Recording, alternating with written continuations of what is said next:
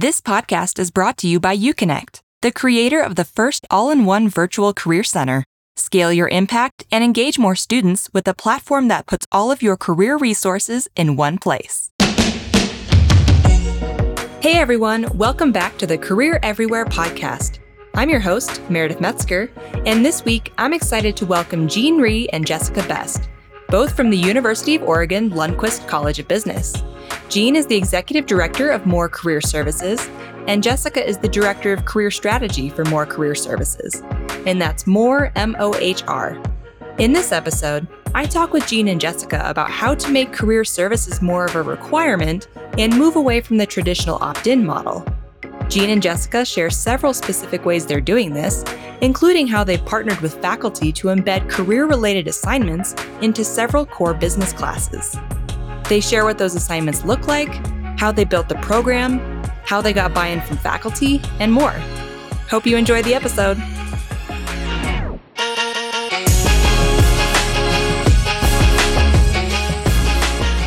So, thank you both for being here. Hey, thanks for having us. We're excited to be here. Yeah, glad to be here. Yeah, well, I'm glad to have you both. And I'm excited to talk to you two today about how to make career services kind of more of a requirement and maybe moving away from that traditional opt in model. So I know this is top of mind for a lot of career leaders these days. And it's been top of mind for me even because two of our past guests actually said something about this a few episodes ago when I asked if they uh, had a magic wand and could change anything about career services. Megan Baeza and Mary B. Merritt, both from the University of Texas Permian Basin, they both said that they would make career services a requirement for all students somehow. So I'm excited to dig into how you're making career services more of a requirement for your students there in the Lundquist College of Business at the University of Oregon. Before I get into that, though, is there anything else either of you would like to add about yourselves, your backgrounds, or your roles in the Lundquist College of Business? Meredith, I was actually going to just mention about uh, Mohr career services. I think a lot of people sometimes don't understand or know where does that name come from. So just wanted to, to share that Jay and Kim Mohr are a couple committed ducks and donors who've contributed quite a lot to the college and, and obviously to the Career Center. They really um, have a heart for student success and yeah, so I just want to explain where the name comes from. Yeah, on top of that, I think they're just lovely people. So um, hopefully give some context to the name. I think we need more of those kind of folks in, in the career services and higher ed world. Absolutely. Jessica, anything else you'd like to add? No, I think I'd love to talk about the program and get get into it. So let's go. All right, let's do it. So first, I'm going to kind of kick us off with a question I have been asking all of our guests on this on this podcast, and that is, what does career everywhere mean to you? So to me, career everywhere generates the idea um, that it's a primary focus career. That's not a nice to have. That it's it's an imperative. I think a couple other thoughts that come to mind also that it's a shared responsibility. That it's not just one person, one department, but um, the entire community. I think that's another word that comes to mind. That it's um, that it's not just the career center, but um, that it's everywhere. And so those are some thoughts that generate for me. Yeah, absolutely. It's a shared responsibility, shared effort, and also shared sort of joy. Like the fun that we getting to talk to students about what are you doing to explore? What are you engaged with? What kinds of activities have you been learning from? What kinds of classes are you taking? And how are you thinking about that in the larger context of your life and the impact that you want to make in the world once you graduate? Those are great conversations that we can have and anybody can have, right? So if it's somebody in the context of their job working for uh, campus facilities, I mean, you might hear the lawnmower going outside my window here, right? a lot of those employment opportunities and different kinds of experiences that students have that they can use to really explore themselves, understand themselves better, and also find a way to make meaningful change in the world once they graduate. And so that career everywhere, it's like thinking of how can we connect all of the amazing things that are going on at the university with the larger impact that students are making. Perfect. I love that. I especially love that kind of community angle, making sure that everyone is involved. I think I've said it before on this podcast, but it's like career everywhere is a team sport. Everyone has to be involved. Do your students get terrible career advice from YouTube and TikTok? Give them access to better video content with Candid Career Plus. The YouTube of career videos Candid Career Plus is an expansive video library with thousands of career focused videos that cover a wide range of topics, interests, industries, advice, and more. And every video is sourced from best in class career content creators, including ADP List, Way Up, and many more. Learn more at gouconnect.com slash candid career plus. All right. So now I would love to dig into that program you were mentioning, Jessica, and talk about how you're both making career services, again, more of a requirement for students there in the College of Business. We'll spend a little time discussing, you know, what you're doing, and then we'll really zero in more on the how you're doing it and the why you're doing it. So first, can you just give me a quick overview of what you're doing to make career services more of a requirement?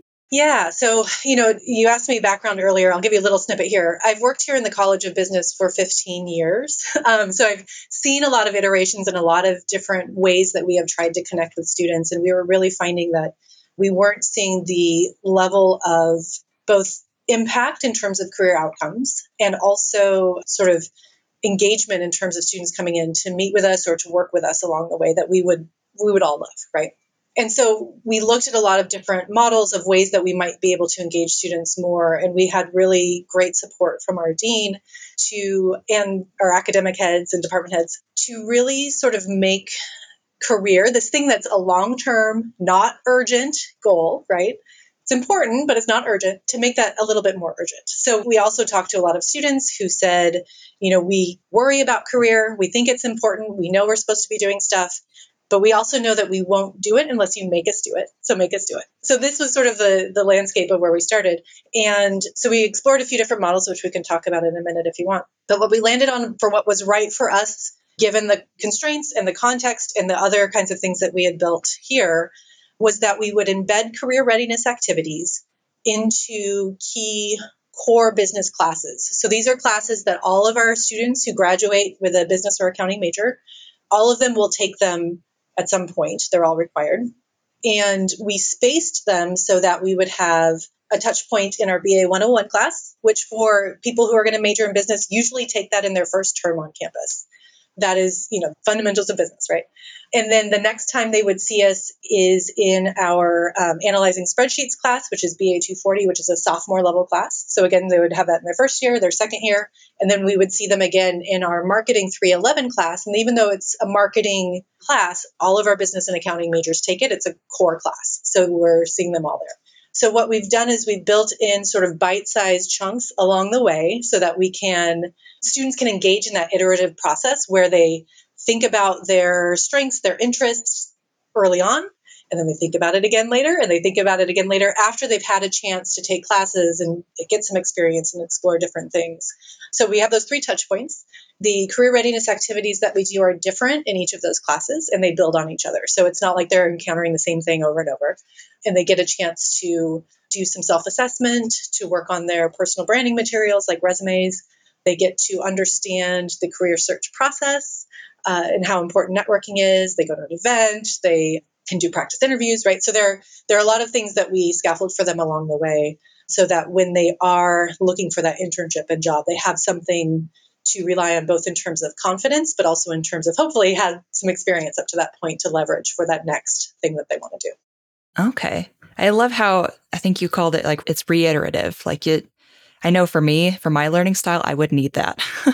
Otherwise, I'll just forget it after the first time. And the whole point of education, we want them to be changed by their experience here, right? They're not going to have the same idea of themselves or the world when they start, right? We don't want them to. We want them to revisit it. And really, the required part is that in each of these classes, the activities that they have to do count as a percentage of their grade for that class. So students can choose, just like any other class assignment, they can choose not to do them, right? But there's a consequence to that choice. And also, it's a way for us to signal as a college that we feel this is so essential to your education that we're embedding it into these core classes and assigning points to it. We're using the incentive that we have trained them to cue into, which is points in a class, right? This is what we think is important, and we're assigning a value to that. So, again, it's one of those things where we can ensure everybody at least has equal access to it, and then they can make the choice whether they want to engage it or not. But we really see very high engagement rates you know up in the 90 in the 90s in terms of how what percentage of students actually engage in these assignments in their classes and i imagine it's hard to get 90% engagement rates anywhere else yeah and certainly not in any opt-in activities for sure yeah Okay. I'm curious what you mentioned it was kind of bite sized bits of career development for these assignments. What are a couple examples of assignments students might have to do? Sure, sure. So, one of the things that we've been able to do is because we have gotten some great support from donors to invest in some technology platforms, we're able to scale things in a way that we couldn't do before. So, to give you an idea, last year, the academic year of 2021 through 2022, which is the last full year we have data for, we ran about 3,000 students through each of these, like these classes combined. About 2,300 of those were in those first and second year classes, so they're early in their career, which is great. But like, let's say we were we were going to ask students to come in and get a resume review. We have five folks who do a portion of their job is dedicated to career advising, right? There's no way we could run all of those students through five live humans, right, to do that. We've gotten some great support through technology platforms to be able to give students the option to come and talk to humans, and we encourage them to do that. And also, if that doesn't work for them, they can access an AI assisted resume review platform to get feedback on their resume. So it's not just learn about how to write a resume and then you're on your own. Learn about how to write a resume, answer a little quiz about, you know, good resume writing practice, and then create a resume and get feedback on that to improve it to a certain level of competence. So it's either a score through our online tool or filled out a, a rubric with our career peer educators, our student advisors, to be able to say, I've achieved a certain level of competence on this resume. So that's one example of what we would do. And, and, the resume is a good example, I think, because it, it's that thing that students feel like unlocks opportunity for them, right? Like they feel like they have to have a resume before they can do anything. So by having them have that basic foundation, then they, they feel empowered to go after different kinds of opportunities or experiences. Okay. Yeah, I love that. So I think that's a pretty good overview kind of of, of what you're doing with this program. So now I want to dig into again the why. So why did you structure these career development assignments this way or why did you do it with this more required model versus opt-in? Yeah, so I think what we talked about a little bit before was that we weren't seeing the numbers that we had we were hoping for, right? So career outcomes, you know, at the time we were seeing and we were just looking at 3 months after graduation at the time, about 60% or so of our students of those who were seeking jobs were reporting having a job at 3 months after graduation. That's not what we would want. That's not what we want for our students. That's not what they want for them. And then when we would look at engagement rates with career services, either advising or our events, we were only seeing about 20% of our students in the college were actually engaging with those. Like I looked at over the past year, right? So over the course of one year, only about 20% of our students were engaging with us either in advising or events, which are the main ways that we were engaging at the point at that point. And again, like I said, the students said they wanted it, right? Like we know it's important, but until you make it urgent for us, we're just not going to do it, right? And so that's where like having that required part comes in. We looked at a lot of different models of ways that we might do that, and for us at the time, this is the the model that seemed to work the best. I don't know, Gene, if you want to talk about um, other sorts of reasons or why this is important. Yeah, one thing that comes to mind is every single institution they they have requirements for students on a lot of different areas. Certainly on the academic side, right? If you're going to major in something, you want to pursue a degree in something, they have things set up and they tell students you must do these things in order to graduate, you know, with X, Y, or Z. And so, you know, there's a precedent, there's a way that we interact with students and engage with them. So I guess the question is why not on the career readiness side? We have people like Jessica, you know, who has a lot of experience in this area. Why don't we tap into that knowledge and experience to share with students, hey, this is what we think is best for you, this is what we think you should do. And the reality, I think, is, you know, this is oftentimes for many of our students the first time that they are really engaging in any kind of career development right? I mean, high school jobs aside, I think many of them this is the first time, and it's it's hard.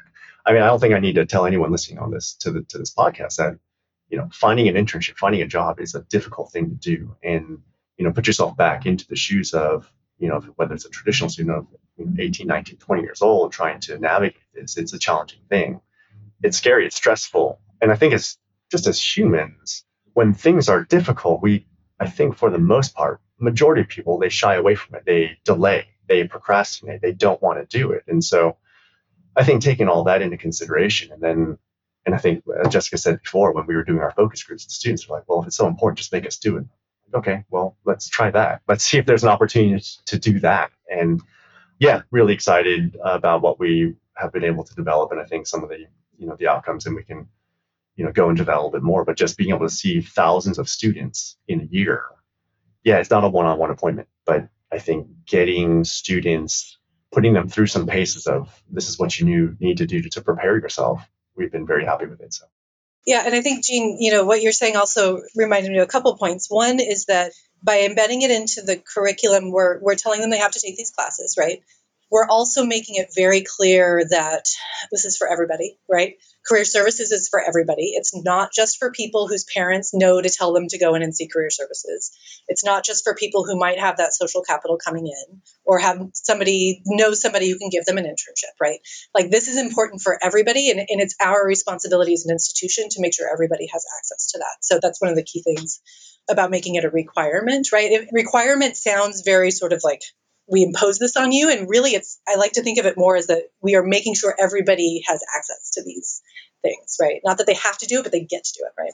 And then the other piece i think that's important about the model that we have where we're embedding in existing classes is we're not asking students to register for an additional credit that, the, that then they have to pay for and that we're not putting that burden on the students to say oh yeah you know you have to pay for the benefit of being able to have an outcome after school. Like it's a way for the institution to say it's our responsibility and we are you know putting that on us right? Rather than making you have to pay for it which also has resource implications which is a whole different thing. But embedding it in core classes is good for the student because it is iterative and they get to see see it several times. And also they don't have to pay for additional access to it. And i know meredith you connect. Um, i know that you all are you know pushing in this direction of equitable outcomes and how to share best practices and how to you know thematically get that out there to career services and institutions around the country around the world. And yeah, jessica was saying like this think of all the students who cannot attend our evening event in the atrium that we had last week because they have to work. They don't have that choice. And yeah there are virtual options that we can that we come up with and, and we have those. And but at the end of the day you know when we ask our students also how do you want to engage with a lot of this material and a lot of, let's say, uh, recruiters and alums in the classroom is, if not number one, but very high up on the list. And so being able to say to to those students, like, no, you don't have to go anywhere else. You don't have to attend anything else. it's here. You're already here. And I think that has helped out and will continue to help in terms of equitable access for sure. But then how does that translate into equitable outcomes for for Lovelace College? I think that's that's the exciting part yeah, I'm glad we touched on that access point because I think that is so important. Like you said, Gene, that's it's right up our alley here at UConnect and something we're definitely trying to address with our product as well. I also wanted to touch on maybe the scalability side of this program because I am guessing that it's a little easier to reach thousands of students with a program like this than it is to have thousands of one on ones. So, can we talk a little bit about that scalability element? Scalability for us, I mean, we have a team of, there are 10 of us, and you can kind of split it down. We have um, five folks on, on Jessica's team doing a bunch of the, the career advising. There are really kind of three and a half of us on the, the industry engagement side. You know, she mentioned before, there's no way, I mean, we have, you know, we graduate roughly 650, 700 students a year. I'd love to be able to go to the dean and say, hey, uh, you know, all those students within the college are, are coming to see us and beating down the door. And um, but I think the reality is that it would be a challenge to be able to serve all those students in a one-on-one capacity. So I think part of our discussion early on was how do we figure that point out? And I think this was it's kind of getting into some of the how in terms of designing the program, but um, we had a couple different options of how to deliver this, and I think it was probably key to being able to influence and getting you know some key people on board uh, is showing that you know here are some different options and what are the pros and cons with, with doing that. But you know having these assignments built into these courses students can do them. They have access to them. It doesn't interfere with class time. And i think you know i'll let jessica kind of get into the details of it but you know how can we impact all of those students without impacting class time which that would have been an absolute deal breaker for our faculty at least, right? Like you can't take their class time. So, you know, this was designed in a way that helped us reach all those students, explain to them, like, you had to do these things, but also help them to understand the different components so they start to think about them on their own time. So I know, you know, Jessica talks a lot about messaging to students. So yeah, you have to do these things, but like by us even asking the question, it starts to plant the seed into their minds of, oh, oh, networking, oh, informational interviews. Like these are things that I, I should be doing. So I think being able to use technology, I think, helps out greatly. And, you know, for us having the ability to, you know, we have several technology platforms, but again, thanks to donors who have been able to help pay for those things. You know, how many times do we have platforms and what's the uptake on this? How much are, are students using those platforms? And by designing this requirement and embedding the technology platforms into the program, now we're also using those platforms in, instead of them just sitting on the shelf collecting dust. And I think that's a major issue. I would imagine. I think for, for a lot of us is you're you're spending a lot of money on some of these platforms and are they being utilized? And I think that has helped out with scale as well. Just anything that you want to add there? Um, I think the only thing I might add is what we're talking about here are the basic fundamentals, the building blocks that you need. It's necessary but not sufficient. So we're trying to reach at scale to get students up to a certain awareness of the process and awareness of what this what it might look like for them, and also to start the flywheel. Right? We want to inspire them to get involved and get interested earlier, interested earlier and often, because then that makes it a lot more fun. It's less stressful. You don't you're not carrying the whole burden of your entire four years in college, and then in the last three months you have to decide how to to convert that into some sort of meaningful but also remunerative work. so doing it early and often. So I think the scale thing is really important, but we're also we also know that it's not enough and that we're hoping by putting it in earlier that then students are then taking the next steps on their own. And also to give you a little context, we launched this with one class as a pilot in the fall of 2020. So it's still a pretty new program. Um, so we haven't seen the full impacts. We talk a lot about what we hope to see the impacts being, but we, you know we don't necessarily have the data yet because it hasn't had the time to for students to work through the entire life cycle of it. But one of the key things that we are doing is making sure that assessment and data collection is a key piece of it built in from the beginning so that we can then have things where we can see the change in student confidence. We can see the change in career outcomes. We can see, you know, what they think of it and, you know, is it something that they would recommend to a friend? And are these things that they would have done otherwise if it hadn't been part of the class? So building in that data and assessment, I think, is a key piece about the program. And also because it's at such large, large scale, then we have good data that we can look at to iterate on our end, right, to adjust and to help students understand why this isn't, how this will benefit them. I think just, Meredith, if I can just add to that around the data collection. Everyone collects career outcomes, and that is at you know graduation, three months, six months, kind of does things a little bit differently. You keep track of that stuff, but you can't really do anything for those students at that point. Like it's already done. Like they've graduated, they've left. And so I think how can career services, like what are the different centers around the country doing to collect data and information that can actually help students in the moment? And I think that's something that Jessica and the team has been able to, um, like a nut they've been able to crack is through fundamentals, we're asking them to give us that information. They're taking surveys basically once a year for the first three years. And we can track that information for every single student as a first year student, as a sophomore, as a junior, and we can start to to see what sort of trends and what kind of stories our students are. What are they doing in this space?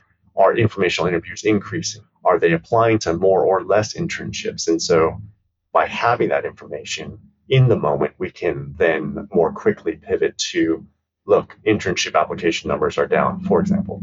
You know, what do we need to do about that? And so that's been a, a big thing is is getting that data now as opposed to lagging indicators of you know outcomes like that kind of doesn't really help you i mean it tells you something but i think we're all wanting to be able to make more of an impact in immediate term and certainly while the students are still on campus with us yeah that's been an awesome thing that jessica's been able to do with the team yeah i love that i hadn't even considered that part but that's super smart to be pulling that real time data. It's like another just check in the win column about this program in general. I know it's still pretty new, but are there any early results or even anecdotal evidence that you're seeing as to how this is being received by students? Oh, yes. We have lots of data. you know, and so we ask them about things like how much do you agree with this statement? I have a better understanding of my own career journey. And we are getting 85% agree, right? I know the next two steps I can take in my career journey. I have tangible things that I can do next. Again, like 85%. I would recommend this to a friend. So this is a this is the question that we ask across all of our programs in terms of like general satisfaction. Would I inflict this on somebody I care about, right? Like is this something that that I would put my reputation on to recommend to a friend? And keep in mind this is again a compulsory activity. It's not something that they chose to do. It's part of their class. And we're getting numbers of like 77% would recommend it to a friend. So again, when you think about which again, when I talk to our colleagues who teach, you know, large scale classes and different things, they're like, this is off the charts numbers in terms of satisfaction or, or things that they would get, you know, for their, even some of the best teachers in the college are saying this is, these are really great numbers, right? So we see these kinds of things, this feedback from students about the program in general. We also ask the question, what's the likelihood that you would have done these things if they hadn't been part of your class? This is really where the rubber meets the road, right? Like what kind of impact are we making? Are we are we actually getting students to take action and do things earlier than they would have otherwise? And that number is around 70%. It's a little bit depending on which class you're looking at, that's going to be a little bit more, a little bit less, which is amazing, right? Like you're going to see there's going to be what 15% of students who will do these things regardless even if there were no career services office in the college, right? Like they would do them there's going to be 15% of students who just won't do them because they have so many other things that they're grappling with and so many other pressures that they need to pay attention to. They have other crises going on. There's going to be students who are just not going to engage. But it's that middle 70, 60, 70% that we're really seeing, I think, that this kind of intervention can really move the needle for those folks because, again, it's putting it, it's like they know I, sh- I know I should be doing it, but until it's in my class and it's it's made urgent in the system that I use to identify what's important and urgent, I'm not going to do it. So once it's there, I'll do it, right? And then then we again hope to see that spinning up into oh, and that means maybe I'll join a club, and then maybe I'll take on a leadership role, and then I'll maybe I'll you know engage in this part time job, right? So that's where we are going where we're hoping to see that that over time the engagement with career fundamentals will then lead to other kinds of things like higher numbers of students doing informational interviews, higher numbers of students doing informational interviews earlier, right, in their academic career, and those kinds of things. One thing that's sort of tangentially related, Meredith, is we're wanting to do a better job of how do we disaggregate data based on ethnic groups, backgrounds, and we're nowhere near where we want to be. And I think it was just instead of getting paralyzed with, and I'm talking about myself, like it's hard to understand like even where to start. But I think let's just get started and using demographic data and how do we start to measure who are the students that are coming to see us relative to that. So if 20% of the population is from X group and we're seeing 15%, then hey, we need to improve on that. And so I think with this program specifically, you know, if we're gathering a lot of information, gathering a lot of data, data in this, how can that help to inform us at a more granular level about our student populations and the different segments of student populations and how we can be helping them even further. And that's, you know, that's a whole nother area that we were wanting to push into. And yeah, if you, if maybe that's a podcast for you, if you can find someone that's doing excellent work in that area, I'd love to, to hear that. Okay. Yeah, I love that. And I love hearing that the early results have been so encouraging so far. I imagine that's validating to you and your team as you continue this work. So now I kind of want to talk a little bit about the how you built all of this. How did you go about building this program? I imagine it was a pretty uh, big project.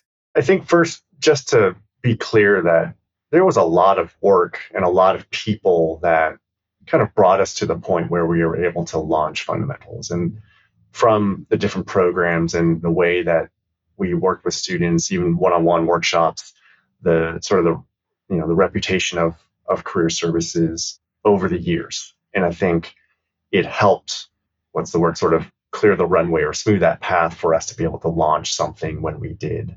So I just wanted to make sure that that's known, right? Like there's a lot of work that went into things before this program was launched. And there's a lot of people involved. You know, it's higher education.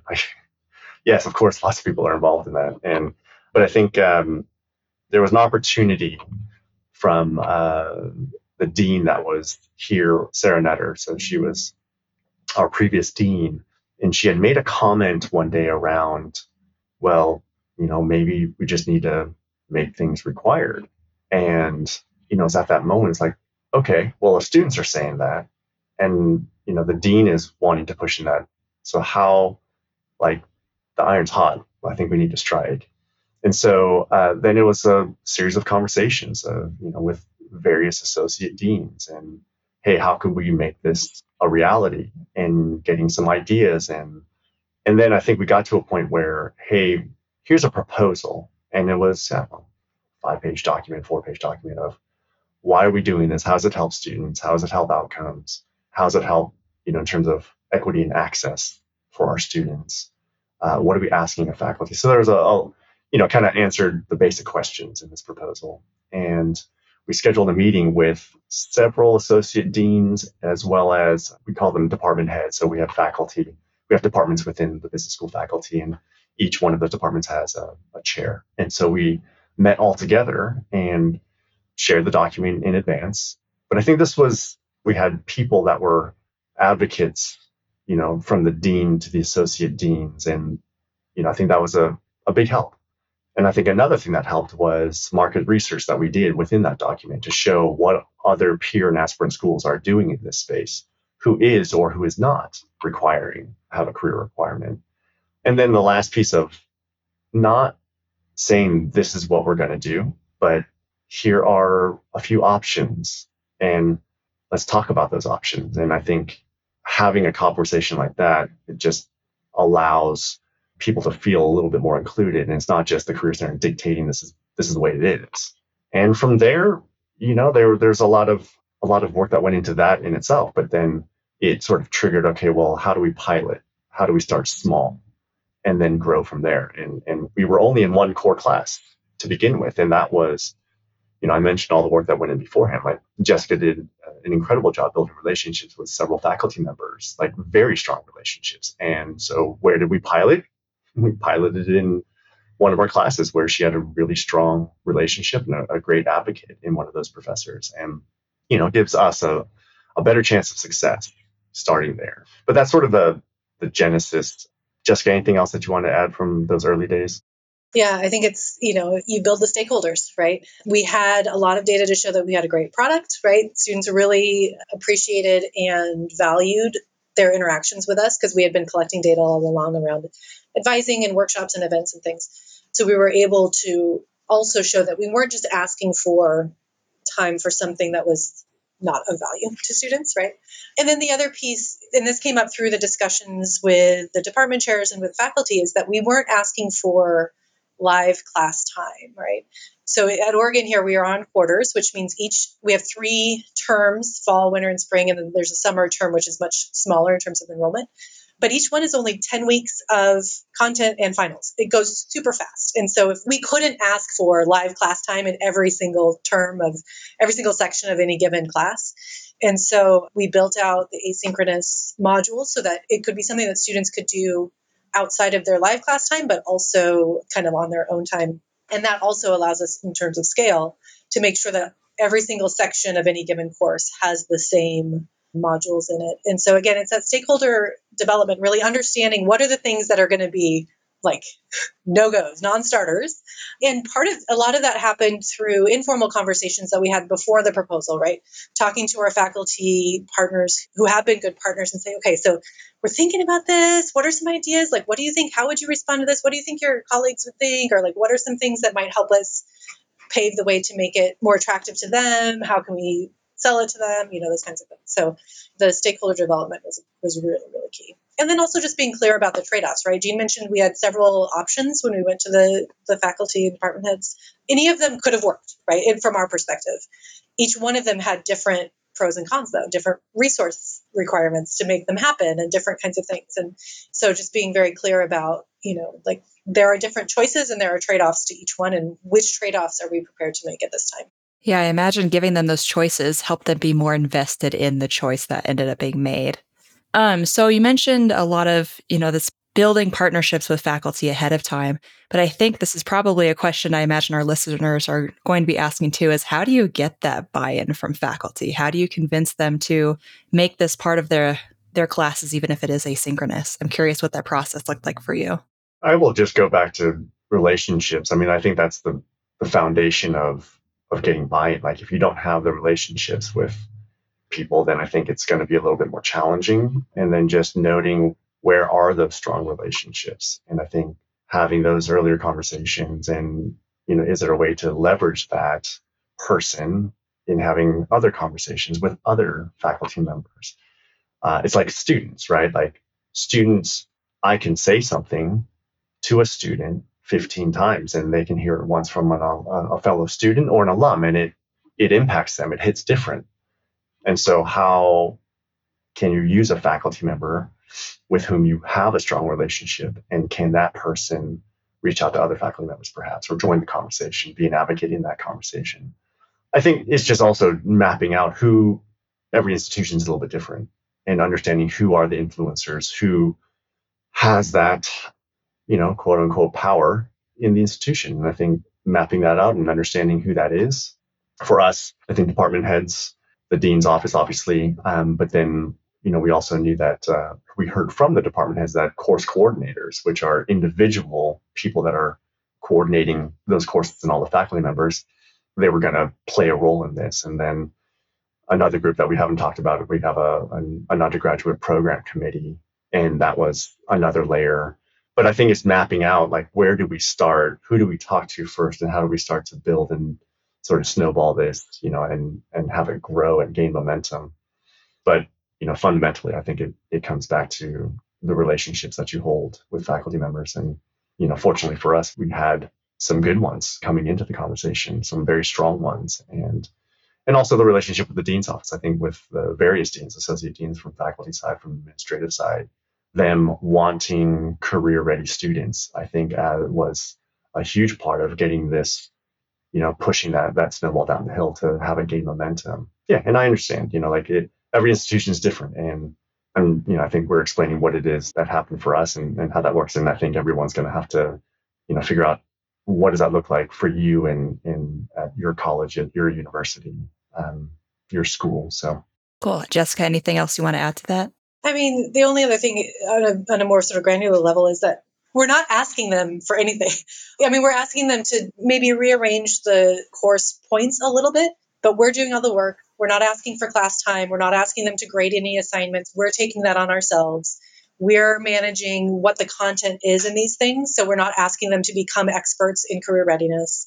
We made it as easy as possible at the class level and made it clear that we are not putting more work on them, right? And in fact, what we've heard from faculty is that this actually makes it easier for me because now I don't have to be responsible for knowing like if a student comes to me to ask about career stuff like I don't have to be an expert. I don't feel like I have to be an expert in that. Um, one of our faculty members also says that you know like clubs and different organizations come to him all the time to ask for time in the class to do announcements, and, and he knows it's very valuable. But now that we have career fundamentals, there's an avenue um, in that particular class. We do weekly announcements for them, and so that's where all of those things go into the Canvas announcements. So it makes it easier for him that he doesn't have to then manage all those things or he doesn't have to build these things into his class. And again, this is somebody who's a big advocate who is really has a personal story about how college really changed his career trajectory and prospects and you know socioeconomic status. If we weren't doing it, he would be doing it. But now he gets to have us as the experts in this field do it so then he can focus his class on the core content for the class. So anyway, in terms of the buy in, it's really about saying this isn't going to be more work for you. And also, it may reduce some of the work outside of your, your natural scope that you might have had to work with before. Okay. I'm glad you mentioned the grading because I'm curious how that works. So, who does the grading if it's not the professors? Yes, uh, we do. so, there's a short answer, which is the machine does it. The longer answer is the machine does it, and then we do some follow up. So, in some of these classes, we may have 1500 1800 students going through the assignments at a time in a given term okay? So what we have done is we've set them up in canvas and this might get a little wonky but we've set them up as graded surveys which means if a student submits anything they get the points.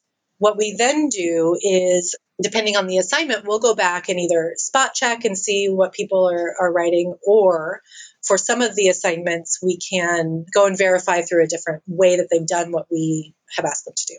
In the earlier classes, the stakes are a little lower, so and, and those are the massive classes. So those we aren't as careful about in terms of like looking at every single one. In the higher upper division course, we are much more meticulous about making sure that students are doing what we ask them to do. And we're not asking them to do a lot, right? In BA 101, it might be watch this video about the career decision making cycle and then answer this quiz for understanding, right?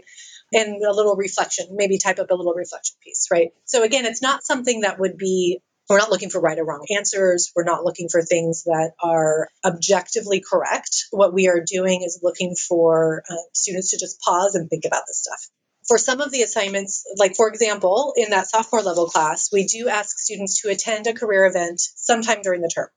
That can be a career fair, that can be one of our events that we put on, that can be one of the many webinars that's coming through on Handshake that employers are putting out there, those virtual events. And each term we have more than 100 events. So there's there's a lot of choice for students there in terms of what might work for their schedule and how to access them and interest.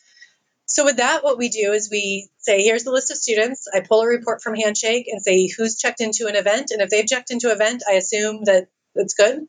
And then for those maybe 20% of students who don't have the check-in and handshake, we actually have our student assistants, our career peer educators. We have a couple of them that are trained to help evaluate these things. So they go through and what the students have to do is upload a screenshot of the event that they went to, screenshot or photo. And so then the our student staff then goes through and checks that 20%. And if there are ones that look suspicious, then they flag those and I will write a message to them and ask them to please resubmit or, or whatever it is, right? So we try to, as much as possible, build in the assignments in a way that we can verify with a at sort of a mass level um, that they've done what we've asked them to do. And so then the individual things that we're doing are are more targeted. We're not looking at every single screenshot in the upper division courses, we have, again, career peer educator who is trained to read those reflections. She has, you know, sort of stock comments and feedback, but we do try to give a lot more feedback at that level to show a, a closer connection with them. It's a smaller scale. In, in, that one, we're running about 650 students per year through that course, so it's a little bit more manageable. Um, but still, with that, she drafts them and I just sort of review them to make sure everything looks good, and then she posts them. So it's a little mix of machines, humans, looking at every single thing, looking at only a select, you know, identifying which things might be problematic and looking at those.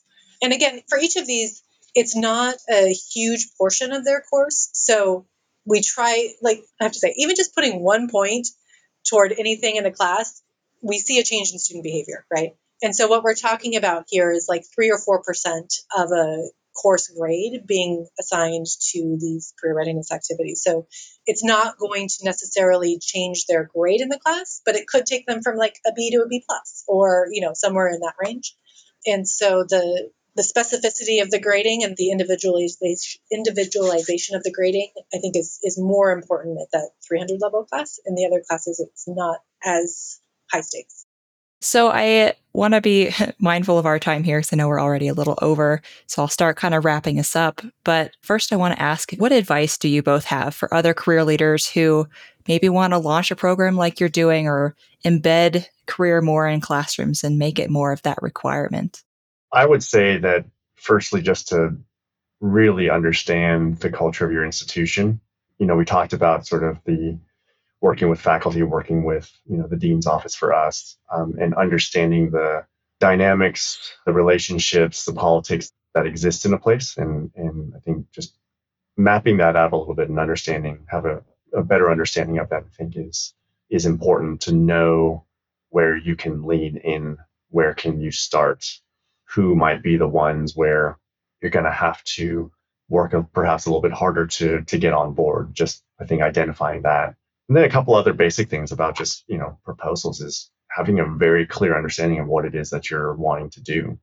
and then knowing even you know how will you know that it's working i think basic questions that people will want to know and having thought that out doesn't have to be the final answer at least having a, a place to begin the conversation and then for us is you know i think it was important to have done some research around what are other peer schools doing or not doing in this space i think uh, i sometimes don't care about that if it's a good idea and it's good for students and other schools are doing it great. If they're not doing okay, but I think there are some administrators that really look at that and they want to know if it's being done or not.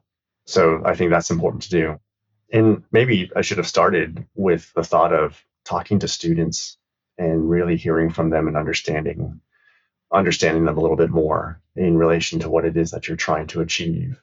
Yeah, I think student voice is not only important but very influential with in your conversations with administrators. It carries weight. And so I think not just because you think it's a good idea, but because students have told you X, Y, or Z. Those are a few things. Yeah, I'm so glad you said students because, yes, that's really where it starts with. And not just surveying students, but actually talking to them and listening to them and really hearing, okay, what are the barriers that you're facing or what are the things?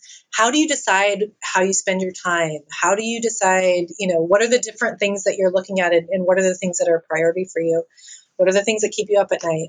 Um, and so, really, not assuming that you even know the questions to ask. And so, like, that interview process really can unearth a lot of things that you might not be aware of at all, right? That's one thing. I think the the other thing that I would think about is sort of the crawl, walk, run. Don't feel like you have to start with everything.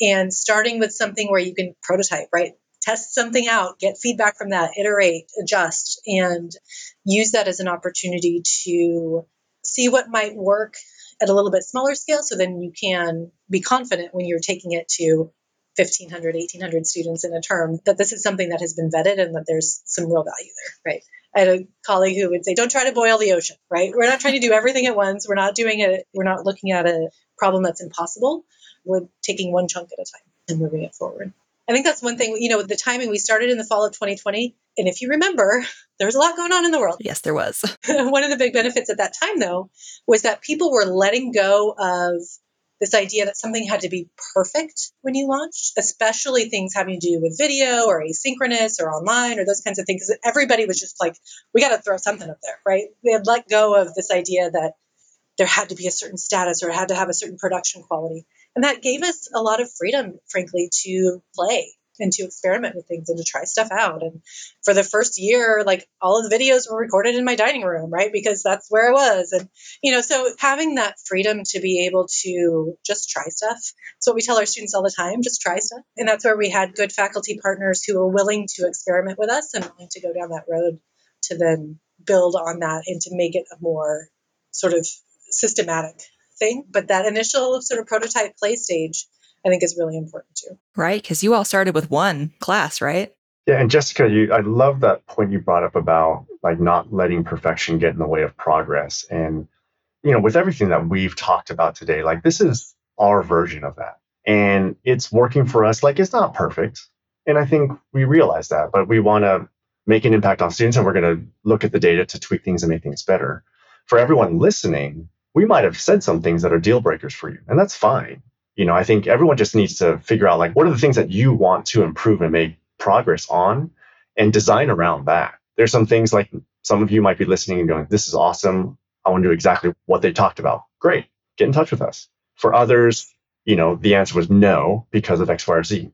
That's great. Well, not great, but like I think everyone just needs to figure out what it is that's going to work for you and what you want to design for your students at your institution I think the reality is just careers and students, it's just going to, the connections and the topic is going to become more and more relevant and more important for us. And I know that there's a tension there between career services and outcomes and, oh, we can't, it's not placement and we don't have control over X, Y, Z. Like, yeah, I fully understand that. But the reality is, this conversation is not going anywhere. And I think we need to be on the forefront. We need to be thinking about things. We need to be having these kinds of conversations. And thank you to, to UConnect for, you know, even the, the idea and the theme of career everywhere. It's important that we're leading that conversation as opposed to being reactive. And so you know, the question for everyone else listening is what is it that you're doing for your students? Because those questions are going to get asked if they haven't been. And I think we don't want to be in a reactive place and instead leading on the front foot and saying, this is what we're not waiting for and being dictated to, but instead, this is what we want to do for our students because that's what's important and we want our students to be successful. Um, and so I, I, that's that's the encouragement of of not waiting for perfect conditions because I don't know. Last time I checked, that's just it's not going to happen. So, yeah. I love that. Well said. Like, and I imagine it's also nice for you too to know that if someone asks you that question, what are you doing for students? You can say, here's this program, here's this data. I can show you exactly what we're doing for students. Yeah. I mean, Jessica's been here for 15 plus years and me for five. And, but having this formalized in that I talked about the undergraduate program committee and it is, it is a formal piece of that. And if either one of us is gone tomorrow and not working here, you know, this is sort of a a program that will stay in existence for a while. And I think that's awesome. Something really to be proud of. And the team's worked incredibly hard and, and they they deserve uh, any the credit that comes this way. So that's huge and we're not done yet. Yeah. you know, practice makes progress, right? And also, like we talked about, these are the fundamentals. This is the floor, right? This is not, it's necessary but not sufficient. It's not where we, we're done. Now we checked off the box. Students will be great, right? Like this is a, a way to start and to grow other things as well and, and look for opportunities for greater and deeper engagement with students. Because really that's what they're here for. And so career services I really see as our, we are where higher ed makes good on the promise of social mobility, right? Socioeconomic mobility. And the population that we work with, we're a public school. We have a lot of students where this, I mean, Gene and I were just talking last week, it's like this experience here is changing generations of opportunity. Like we are making a big impact on the ability for those students to change the life for themselves and for their kids and, and, whatever, right? So that piece of it being tied to outcomes, it's not just about the prestige for the institution or rankings or, you know, the things that are sort of those extrinsic motivators for me. It comes back to what are the student stories? What are the things that they really are looking for from their experience here? And all of those things align, right? Like, you know, from an institutional perspective, we want to have better career outcomes for a variety of reasons. And then also the individual students and families want those better outcomes as well. Sounds like you're well on your way to making a lot of positive impact on that front. So before I kind of again finish wrapping this up, is there anything else you'd like to add? I feel like we've touched on a lot of really great stuff in this conversation. Just reach out to us, I suppose, if, if you have questions. Um, yeah, absolutely. Happy to dive deeper into some of these areas. And so let us know. Uh, if people would like to reach out to you, what's a good way for them to do that? You can probably maybe just find me on LinkedIn and we can start there and then move to, you know, to email after that. Yeah, LinkedIn or email, either one. Um, full disclosure, I don't use LinkedIn as a communication tool very often, and so sometimes those in, those messages can sit in the inbox for a while. But email for sure, LinkedIn eventually, yes.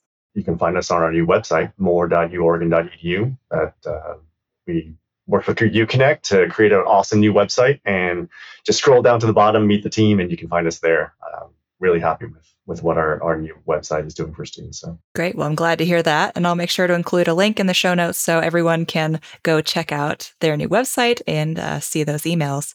So, to close this out here, I want to do uh, this answer a question, leave a question thing I've been doing in all of our past episodes. So, I'll ask you a question that our last guest left for you, and then you'll leave a question for the next guest. So, our last guest was Laura Kestner Ricketts of Augustana College.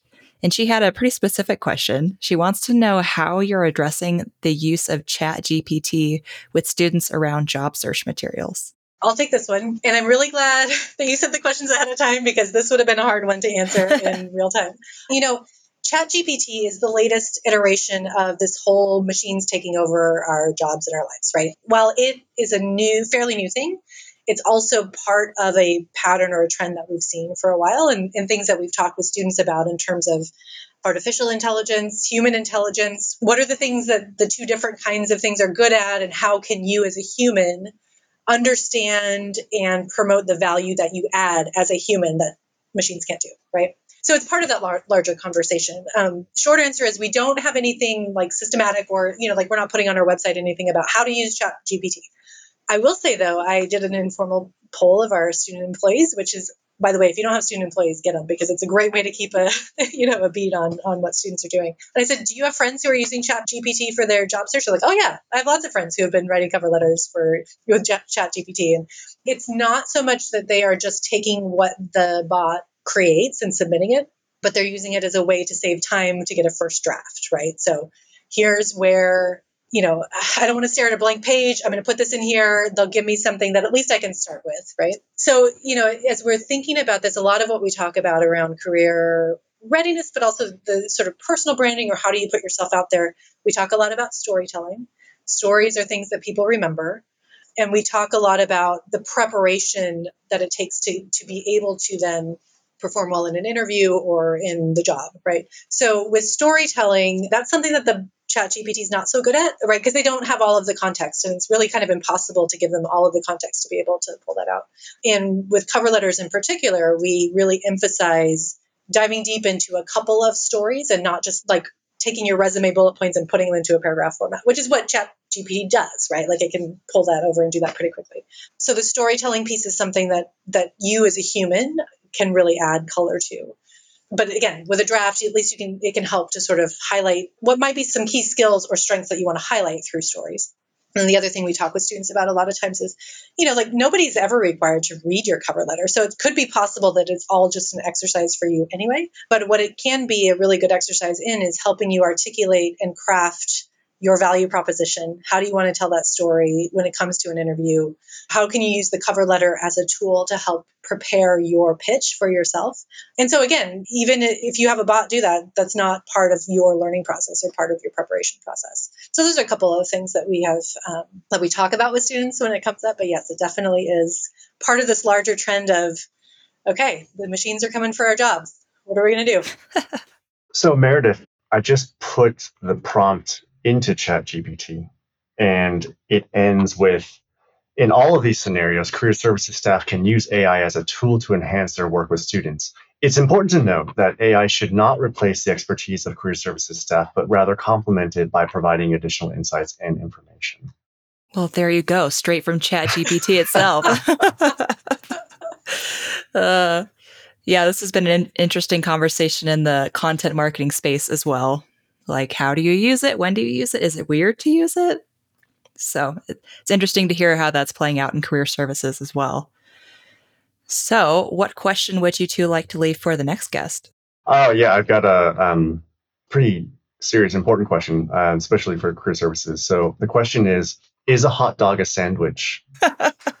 These are the important questions. Thank you. Thank you for recognizing that. It's, yeah, I'm like minded. I appreciate it. Yeah. Uh, I love it. All right.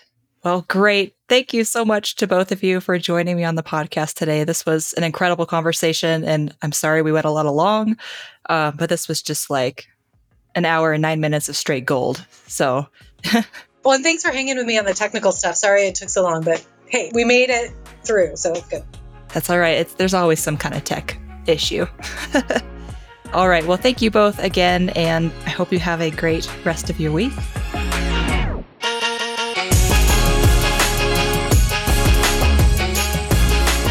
That's all for this episode of Career Everywhere. Thanks so much for listening. If you enjoyed it, please be sure to hit subscribe and rate and review us wherever you get your podcasts. We'll see you next time.